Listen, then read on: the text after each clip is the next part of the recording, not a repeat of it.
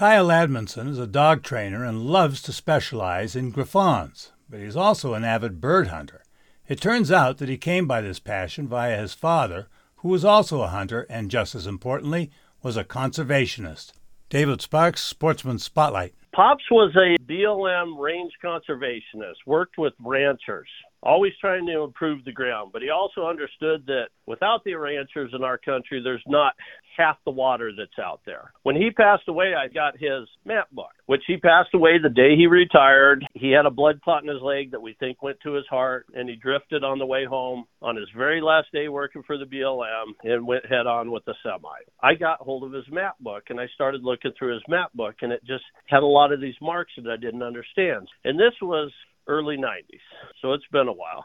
I went out and I started riding to these spots, and it was cattle watering troughs but all of them had bird walks on them so that the birds could walk up, pick up water. I got a feeling, I'm almost positive he was out there as he went through them all. He was one putting these bird walks on so that the chukars and the huns and the quail could get to water. Dad was a bird hunting nut. He loved it. I come by this naturally. It's an inherited trait for sure. Yet another example of how farmers and ranchers and sportsmen's lives intertwine in a positive way. David Sparks, Sportsman Spotlight.